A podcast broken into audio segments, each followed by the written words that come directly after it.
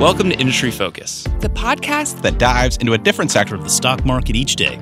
I'm your host, Emily Flippin. I'm Jason Moser. I'm Nick Seipel. I'm Dylan Lewis. And today we're talking financials. Today we're talking consumer goods. Wild Card Wednesday. And we're talking energy. And today we're talking tech. Let's dive in. Welcome to Industry Focus. My name is Emily Flippin, and I'll be joined by Asit Sharma today as we could take a dive into the world of sustainable shoes and talk about Allbirds. We're actually pre-recording today's episode, but if you're listening, that means today is September twenty-first. And the good news is, is that next week we will be back to recording our consumer goods podcast on our normal schedule after our little record-a-palooza here. Asit, thanks for joining. Emily, great to be here as always. Um, I guess before we start talking about Allbirds, which by the way is, is not a business that is public quite yet, they will trade under the NASDAQ under the ticker BIRDS, which is a great ticker within itself. Absolutely. But before we start, I, I have to ask, Asit, how many pairs of shoes do you own? Well, this was surprising to me, Emily. I actually went to my closet to answer this question. I used to be the kind of person who owned a lot of shoes, but here's what I've got in my closet. Well, in my closet, what's on my feet right now? I'm wearing a, a pair of bright red Chuck Taylors. Emily, I know you still don't know what these are, but no maybe clue. At some point on a podcast, we'll, we'll break down the Chuck Taylor shoes. It's, it's actually owned, the company that makes them is owned by Nike. I've got a pair of Nike running shoes, well worn in. I have one pair of Sims fishing waders. They're not what they sound. They've got like a low cutoff. These are not high top shoes. They look like hiking boots. Um, it's, this is a really long story. This is like an expensive pair of wading shoes. You can fly fish with these. I don't have time on this podcast to explain how they ended up in my closet and why I'm using them, but I'm using them for hikes. And I have one pair of spiffy, shiny black dress shoes. This is pretty slim for me compared to what I had a few years ago, which I'm guessing is about ten different pairs of shoes. And I will admit to, before the pandemic rolled around, uh, trolling some boutique men's sites for some really cool like calf boots and shoes that were going to just make my image. And then we stopped going places. So I'm I'm headed the other direction. But is this anywhere close to what the average person wears these days? If you had if you had asked me before I did this research into Allbirds, I would say yes. Um, and I know that I tend to be uh, a less of a, a clothing purchaser than the average person, but I I myself own probably six pairs of shoes, maybe seven if I'm including like that one pair of heels that you know I have to wear if I'm going out to an event. But the thing that stood out to me the most in Allbirds uh, S one here, and what I think really makes the critical thesis for this business is that apparently the average American buys around seven pairs of shoes every year. So in twenty eighteen, the average American bought an additional seven pairs of shoes. Um, and that same report said that they actually bought sixty-eight different pieces of clothing, which within itself is just mind-boggling to me. I mean, where are people keeping all of these shoes? Are their closets just ten times the size of mine? It's, I can't I can't wrap my head around this number. That That's a crazy number. I seem to remember when I was very young going through tons of sneakers. It makes sense if you think about the average American family, which may have kids that are growing. So you've got to replace shoes a couple of times a year, and then kids need all types of sport shoes, dress shoes, sc- uh, shoes to look casual in at school. But I question the the accuracy of that number. It just seems uh, extreme that you'd replace seven pairs of shoes each year on average. However, well, it, if it's true, it, it proves a big market out there, right? That's exactly what I was about to say. Again, if, if people are buying shoes at a much higher rate than what I would have expected, it does make sense, I suppose, why Allbirds is looking to go public and, and tapping into this market. It, their shoe business, I mentioned this at the offstart, they recently got into apparel, but they actually got started only a few years ago in twenty fourteen. They started a Kickstarter campaign, raised more than one hundred twenty thousand dollars in just three days, and then they sold their first pair of shoes in twenty sixteen.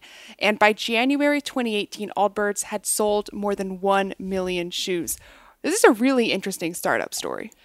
It is. I have to make a comment here. This is now going to I think, join my sort of Hall of Fame pantheon of small brands that just exploded. So I want to remind viewers that the Dollar Shave Club and Halo Top Ice Cream both started in similar fashion with an idea, just a teeny bit of capital, a very localized strategy.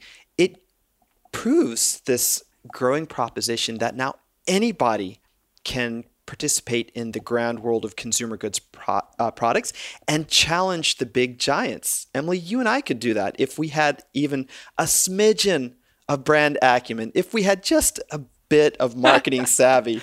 But there's a reason why I'm sitting behind a podcast talking about businesses instead of starting my own. I, I lack the creative willpower necessary to come up with such an ingenious idea. I, me the same. But hey, what about technology? This is just amazing what you can do if if you've got an idea. Um, and, and it also proves out why so many big conglomerates are very interested in acquiring smaller brands and how there is a clear path for a company like Allbirds to go from Kickstarter to public offering uh, with just within just seven years. It's truly an incredible story. I, I'm just amazed by how quickly they have managed to ramp up production. Allbirds, part of the reason why they got this cult following, you could say, is because they're what they call a purpose-native business. So they really want to allow customers to buy footwear and apparel without having to compromise on their sense of responsibility, what the business calls doing good. And they actually have a really lofty goal, aiming to reverse climate change through better business by empowering people to make better, more conscious decisions for themselves and the planet. And in that same goal, they are a certified B Corporation, a public benefit corporation. So they definitely have a big mission underpinning their business. I do think it's part of the reason why they attracted so many purchasers. That And in addition to the fact that I believe it was in uh, twenty fifteen, the New York Times called the Allbirds shoe the world's most comfortable shoe. And certainly that does build up a little bit of press. That can help. I mentioned to you, uh, I think last week when we were looking at planning this episode out, that those Nikes, which are well-worn, need to be replaced. So I was examining pairs of Allbirds online. They look very comfortable. They do have this aesthetically pleasing component about them. But you know, I have a bad track record of mentioning on this podcast items that I'm thinking of trying, but don't end up trying. I think I mentioned the Sactional. Haven't replaced the couches yet. Um, I want to say we talked Home Depot. I haven't bought the new fridge. I think we talked Sleep Number, and we still haven't purchased the bed. So ask me in a few months, did you buy those Allbirds, Asit? Because I probably will say, you know what? I'm still using those Nikes. I'm going to get a few miles out of them. Again, I am uh, not the norm here, obviously. Uh, they're, they're doing pretty well through this uh, mission-empowered, and, and we'll get to this in a bit, direct model of selling to customers. I want to quickly point out here, though, that this combination of certified B Corp and public benefit corporation tilts the scales. It's really great for investors who want to invest with a conscious mission in mind, but it also means that management sometimes is going to make decisions that balance out financial objections, uh, objectives with those that have to do with public benefit and, in this case, uh, environmental goals as well. So you know that up front because they're telling you, but uh, for those of us who want the best of both worlds, there's always some trade-off somewhere. You have to be able to um, roll with a management company that's balancing both the economic objective with the bigger social mission. I will say, I think my skepticism came in here a little bit for exactly that reason. I always think to myself, is this a good business or is this a good business to invest in? And I think there's no denying that Allbirds is a good business. There's a reason why it has a net promoter score of over eighty-five. Their customers love it. But I always think, is the market opportunity for footwear big enough? And Um, I don't know why I think that, because when I look at the businesses that have amazing brand that have succeeded in this space, obviously Nike is the big one, but you can even expand it e even further, right? We can think about Lululemon or Yeti, which is a, an, an example that we pull out often on this show. Businesses that may not feel like they have the biggest market opportunity behind them, but grab more than their fair share of the industry simply because they're so well executing on their brand and they have these loyal followers. I can see Allbirds falling into this same grouping. And uh, when I when you reached out to me about this this offering, it reminded me of my former roommate in Connecticut, who was quite the the shoe person, a shoe aficionado, if you will, and and he was obsessed with Allbirds. And I think you come in with this group of people that are niche, loyal purchasers, uh, these brand enthusiasts who then spread the love for Allbirds in such a way that it keeps their marketing costs low and expands the brand image to just let it grow exponentially. And while Allbirds has a long way to go to reach that kind of exponential growth, it is certainly well on its way.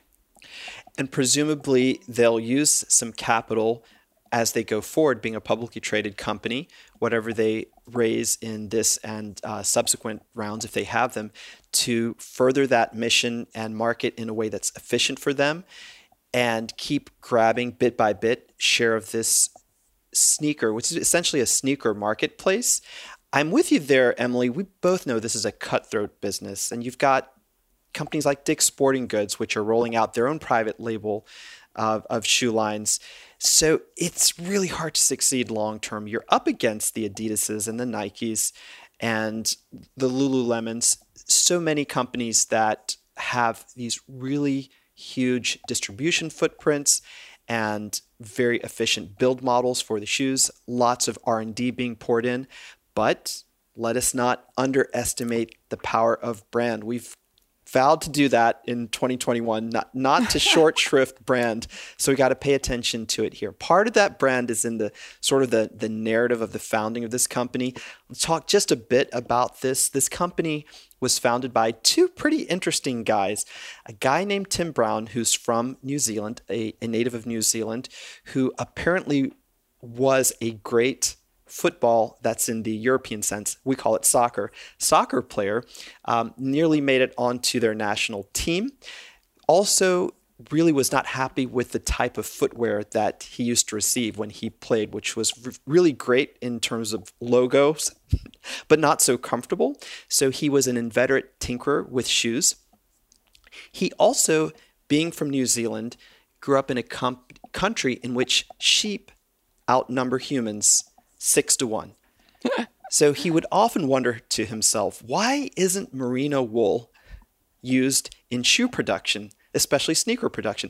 Now, that is an amazing question to ponder. I could live many lives and never come up with that question or, or even hit my radar screen.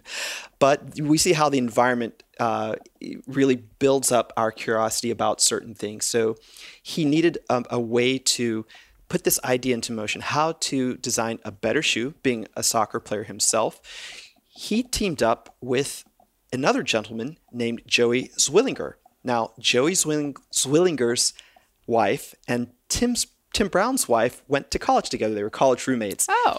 And they both knew their husbands were these creative guys with big ideas and decided to put them in touch.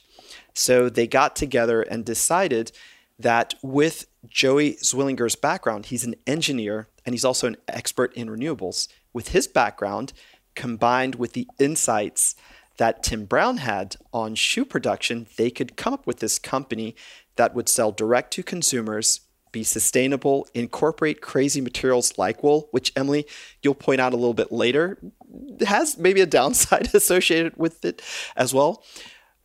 But thus began this sort of phenomenal uh, idea of an outre shoe, in, in my opinion. Nonetheless, that's catching a little bit of fire. So I think it's important to understand that because it's such a colorful story and it's part of the narrative that they build when you visit their website. It's part and parcel of this whole brand presentation. And I think it's a, a good one. We, we see a lot of these. I can see how people would become enamored, not just of the shoe, but the story behind it and the fact that these two uh, young guys look like they're trying to do a lot of good out in the world. I might be falling into that same trap that you've fallen into, Osset, saying, oh, I need to experience this. I need to, I need to make the purchase myself. I have a pair of running shoes that I have had quite literally since I was, I believe, sixteen years old. And they, they've lasted. I'll give credit to them. I'm not sure if they're Nikes or what they are, but they have lasted a long time. But I'm certainly in need of a new running shoe. And the most popular shoe that Allbirds sells is what they call their wool runner. Um, But repeat customers, which make up more than fifty percent of sales, by the way, actually come back for, for different types of products. So there's kind of a funnel that exists with, with Allbirds right now, where you come in for that original wool runner, runner shoe. You have a great experience. Apparently, you love the feeling of the merino wool on your feet, maybe. Uh, maybe the shoe's really comfortable. And then you come back to the site and you purchase different pairs of shoes or even apparel, which they just recently rolled out last year. But to talk some numbers here, nearly ninety percent of sales do come digital. So when you talk about happening direct to consumer, vast majority of their sales, sales spreading all across the world are happening on their digital site, but they have sp- expanded into some retail stores, which they see as these brand builders for Allbirds. So they have twenty-seven stores representing that other eleven percent of sales. I like the small retail footprint, the conscious retail footprint. I do think there is value in having brand exposure, especially in heavily trafficked areas, especially when you're trying to be a kind of uh, a premium, sustainable brand like Allbirds is. Absolutely. You can provide uh, a bit of an experiential pre-sale for someone who's strolling by a store and sees other people trying them on, just walks in, picks up a shoe and, and feels it and buys it later. So it's important in uh, that sense. And the balance is good. In-store sales, as you point out, just eleven percent, nearly ninety percent are digital sales. So they're cutting out that traditional wholesaler middleman in uh, the, I'll call it the, the real world, which is this big, bad, competitive world of athletic shoe selling. At the same time, that's sort of a boundary towards faster growth. It's controlled growth. So Allbirds is essentially saying, we think we can get exponential, but it's more of spreading the brand. We could turn on that spigot, but we don't want to because we lose control of profits. And I think also they they feel that that might cause some brand dilution if they grew too quickly. So there's a really um, purposeful uh, thought behind the way they distribute their product. And this thing you mentioned about the repeat customers is also very interesting to me, Emily, because they've got this nice cadence of repurchasing. I'm, I'm using rough numbers here, but it's something like fifty percent of customers will purchase again in year two. Out of that cohort, roughly fifty percent will purchase again in year three. I think it goes on one more year. Now, those percentages might be slightly less. They might start to decline. But if you can think of it as around half of each initial cohort repurchasing over a four-year period, you can see how powerful that is to the business model. Um, I'd like to talk about the value of the customers, Emily, but before we do, I have to ask you about this Net Promoter Score you mentioned, which is eighty-six. So Net Promoter Score, we mentioned sometimes, this is a way for a company to score itself on its preponderance of supporters and advocates versus detractors. seventy, a score of seventy is generally recognized as world-class. eighty-six is like unheard of, and it it also, it almost gives me pause because there is a point. And there have been a few papers on this. There's a point where too high of a net promoter score means a company potentially is trying too hard to please its customers. And that can lead to bad data in what a company needs to do to move forward. And it can almost lead to a state of trying to please everyone rather than focusing on presenting your product with its merits and demerits and your customer service as such. I have rarely seen a score this high, and I almost begin to wonder, is this what those theoretical papers were talking about when the Net Promoter Score first came about, that there's a point where you don't want to optimize it? I was blown away by that number. That's really interesting. I, to be completely frank, never thought about that, but as somebody who is a people pleaser myself, I know firsthand that there is a point where you have to come that you say, in order to run this business, in order to get done what I need to get done, I have to recognize that some people are going to be unhappy with that that work. And uh, eighty-six percent is the largest that I remember seeing. And I, I did stand out to me, although not in a negative fashion. It'll be interesting to watch. I will say, I was expecting the financials to be better than they were, and I wonder if some of this is a result of trying to people please customers, especially as it comes to their product innovation pipeline a bit more. They have a pretty generous, say, refund policy. These sorts of things that can pose risks to, to investors, they're pretty generous with. They're great for consumers, maybe not the best for, for shareholders. But with only two hundred twenty million dollars in revenue, this is a relatively small business. I recognize that is much larger than many other small players, but for Allbirds, it's relatively small. Uh, what concerns me is that I, I don't see improvements on their bottom line. This is an unprofitable business. They lost twenty-six million dollars in twenty twenty, nearly fifteen million dollars in twenty nineteen in terms of, of their net income, which was eleven point five percent of revenue in twenty nineteen and eleven point eight percent of revenue in twenty twenty. Uh, we don't have a ton of numbers here. Again, this is a recent I P O, or going to be an upcoming I P O, I should clarify. But it concerns me that I don't see the net loss as a percentage of revenue shrinking. So to your point about maybe overextending themselves, right? Making decisions that are not necessarily great for the business in terms of profitability for the sake of the brand image. At what point does that become too expensive to pursue? Emily, it's a very interesting point you bring up. Something in their presentation really stood out to me. They say that one hundred percent of all cohorts have contribution profits in excess of customer acquisition costs within the initial month of purchase. So this has everything to do with what you're pointing out. What they're saying here, to translate this out of accounting speak into more real-world speak, they're saying that for every yearly cohort, people who buy their initial set of shoes, for each of those, the contribution profits, so what each sale contributes to the rest of that business, is in excess of what it costs to acquire each of those customers. So on average, if I buy a pair of shoes, the contribution margin of that shoe is higher than what it costs to acquire me, for me to come on board and become a customer. Now that's due to their great word of mouth, uh, easy to understand, yet they don't really mention what the actual gross profit percentage and contribution is versus that cost to acquire the customer. And that may be because they are including their return component, sort of that warranty component, within gross profit. And when you factor in that particular item, the numbers don't look so good. So impressive on the surface, but I always say uh, C F Os and uh, other people who are in charge of allocating what actually hits cost of sales and what doesn't. And for those of you who, who are newer to accounting, there's a lot of latitude in what you can characterize as, as your cost of sales versus what hits below the line, your fixed costs, because you can allocate people's salaries, you can allocate certain expenditures as you see fit. That cost of sales is often a variable number. What always shows, though, is the bottom line. If you, if you're confused looking at one company's gross margin versus another, even though they do the same thing, they are, operate in the same industry, it's helpful to look in the annual report and see what's being put in cost of sales. It, it doesn't always uh, turn out to be apples and apples between two companies.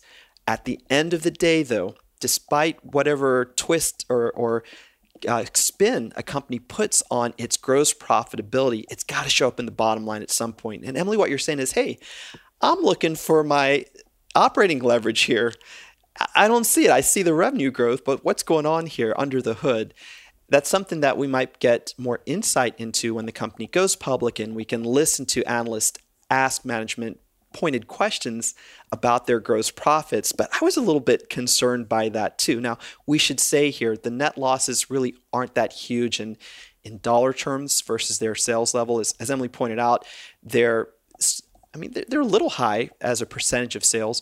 And we should also point out that the balance sheet is it's fairly decent here. They, they don't have any long-term debt, and they uh, probably have enough on their balance sheet even before their I P O to run for a, a year or two without having to worry too much about their finances. But we should see some, some profits start to hit that income statement at some point. I love that. And to your point, what stood out to me um, was was also something that I think was initially looked good, but then was maybe a little bit more concerning as I got a little under the hood, and that was um, how they broke down the lifetime value of their cohorts. And they say that their most loyal and engaged customers, that's their top twenty-five percent of customers, have a lifetime value of nearly four hundred fifty dollars, which again, at face value sounds really great. I just, I wondered why they didn't break down the lifetime value for all of their cohorts. Um, I think it's a more holistic picture when you look at the money that you're spending to acquire all your customers, not just your most loyal and engaged customers. So I wish that I had had more information there. It would give me a better sense about whether or not they can move towards profitability. Uh, to bring up Chewy as an example of a business that did that, uh, it looked unprofitable at the bottom line, but they did, gave great detailed breakdown about the lifetime value of all of their cohorts, which painted a very clear picture that, hey, we're actually making a ton of cash off of the customers that we acquire. We don't retain everyone, but for the people we do retain, they generate enough capital to make up for that loss. And I don't see that happening with Allbirds right now. I, I don't want to be too harsh on them. Again, this is uh, not even a business that is public yet, so we will get more information over time, but that did stand out to me. Absolutely. So, Emily, we should uh, exit here with some risks. And as I mentioned before, you had some interesting, but I, I thought pertinent risks to talk about here. What, what's on your mind when you look at what might go wrong with this thesis? Well, the first thing, which I'm not sure if it's something that could go wrong, but it's a risk in my mind because as an investor, I have no clue what this supply chain looks like for the raw materials that Allbirds use. So I'm not even sure how to quantify the risks that exist and their unique process of shoe creation. They used recycled products to make their shoes, so they need things like tree fiber, obviously that that wool that you mentioned earlier, sugar cane, recycled bottles, all of these things to make products. It could be no risk at all. I mean, these could be things that they easily have access and supply to, or it could be something that is as a commodity driven by, you know, a cyclical nature that I'm completely unaware of, and maybe the sheep go away one day and suddenly it's very, very hard to get this specific type of wool that Allbirds needs to create their shoes. Because of that, I kind of classify it as a risk, one that I suppose if I wanted to devote another, you know, week, month, however long, to really understand the wool supply chain, I could do so. But do I think Allbirds is worth it at this point? Probably not the best use of my time. True. Uh, we can take some big picture numbers, though. To your point, I believe that ratio of sheep to people in New Zealand used to be like ten to one only a few years ago. Oh, no. So there, there, there's, there's something here to consider. And, and we know that uh, climate change also is affecting uh, the various harvests of specialized commodities. So if, if you look at just one of these you mentioned, sugarcane, I wonder about that. Um, is that supply intact? But of course, we would have to really want to invest in this company to, to probe that further. Um, right now, I think for me, absolutely sort of a radar screen, a consumer goods company, a fun one to just see how they evolve as they go along over the next few quarters. I'm waiting to hear some insights from management. They'll probably answer some of the questions we've posed in the next couple of quarters. Another risk that uh, I think is ever present in this industry is just the possibility that one of the bigger players takes a look over its shoulder and decides, you know, we we can do that, and we can do it in sort of an uh, underhanded fashion. I don't mean underhanded in a pejorative sense here. I just mean a low profile fashion. So we can launch a brand not under the Nike name, for example. Mentioned uh, Converse shoes at the top of this hour, the maker of Chuck Taylors. Not a lot of people know that they are actually owned by Nike. So there you go. You can fund a smaller company. What if Converse decides to offer something similar, come up with some really interesting materials and show a more sustainable shoe, and then put their marketing power behind that? That's an ever-present risk in this industry. Uh, but all in all, it's great to see a company that is so focused on sustain- sustainability and the environment. They're trying to do good and make a profit at the same time. You can't knock them for that. That has to be applauded, I think. Um, as for the investment case, uh, not hugely persuasive yet, but I'm going to watch it. You know, it's a fun company, I think, to to keep up with. As always, we come away with the, the kind of same conclusion here. We need to we need to take different stances at one point. If we if we were better about, you know, I guess pre-planning our shows, we could do a, a bull versus bear case. But I, I have a hard time, I think, really getting behind this business without seeing how it looks after at least a few quarters as a publicly traded company. So for that reason, I agree, as always. We agree way too much on investment theses. But I think the fun thing to agree on is that we got to educate ourselves more about brands, and this has a lot of brand strength. So so we're not going to forget about this one, because we, we did this y- y- once independently. We we traced back to a single point in time, I think within a month, for those of you who haven't heard this story ad nauseum. And we both sort of panned Yeti, and, and look how that worked out. Yeti's done quite well. Listeners, that does it for this episode of Industry Focus. If you have any questions or want to reach out to say hey, shoot us an email at industryfocus at fool dot com or tweet at us at M F Industry Focus. As always, people on the program may own companies discussed on the show, and the Motley Fool may have formal recommendations for or against any stocks mentioned, so don't buy or sell anything based solely on what you hear. Thanks to Tim Sparks for his work behind the screen today. For Asit Sharma, I'm Emily Flippin. Thanks for listening, and Fool on!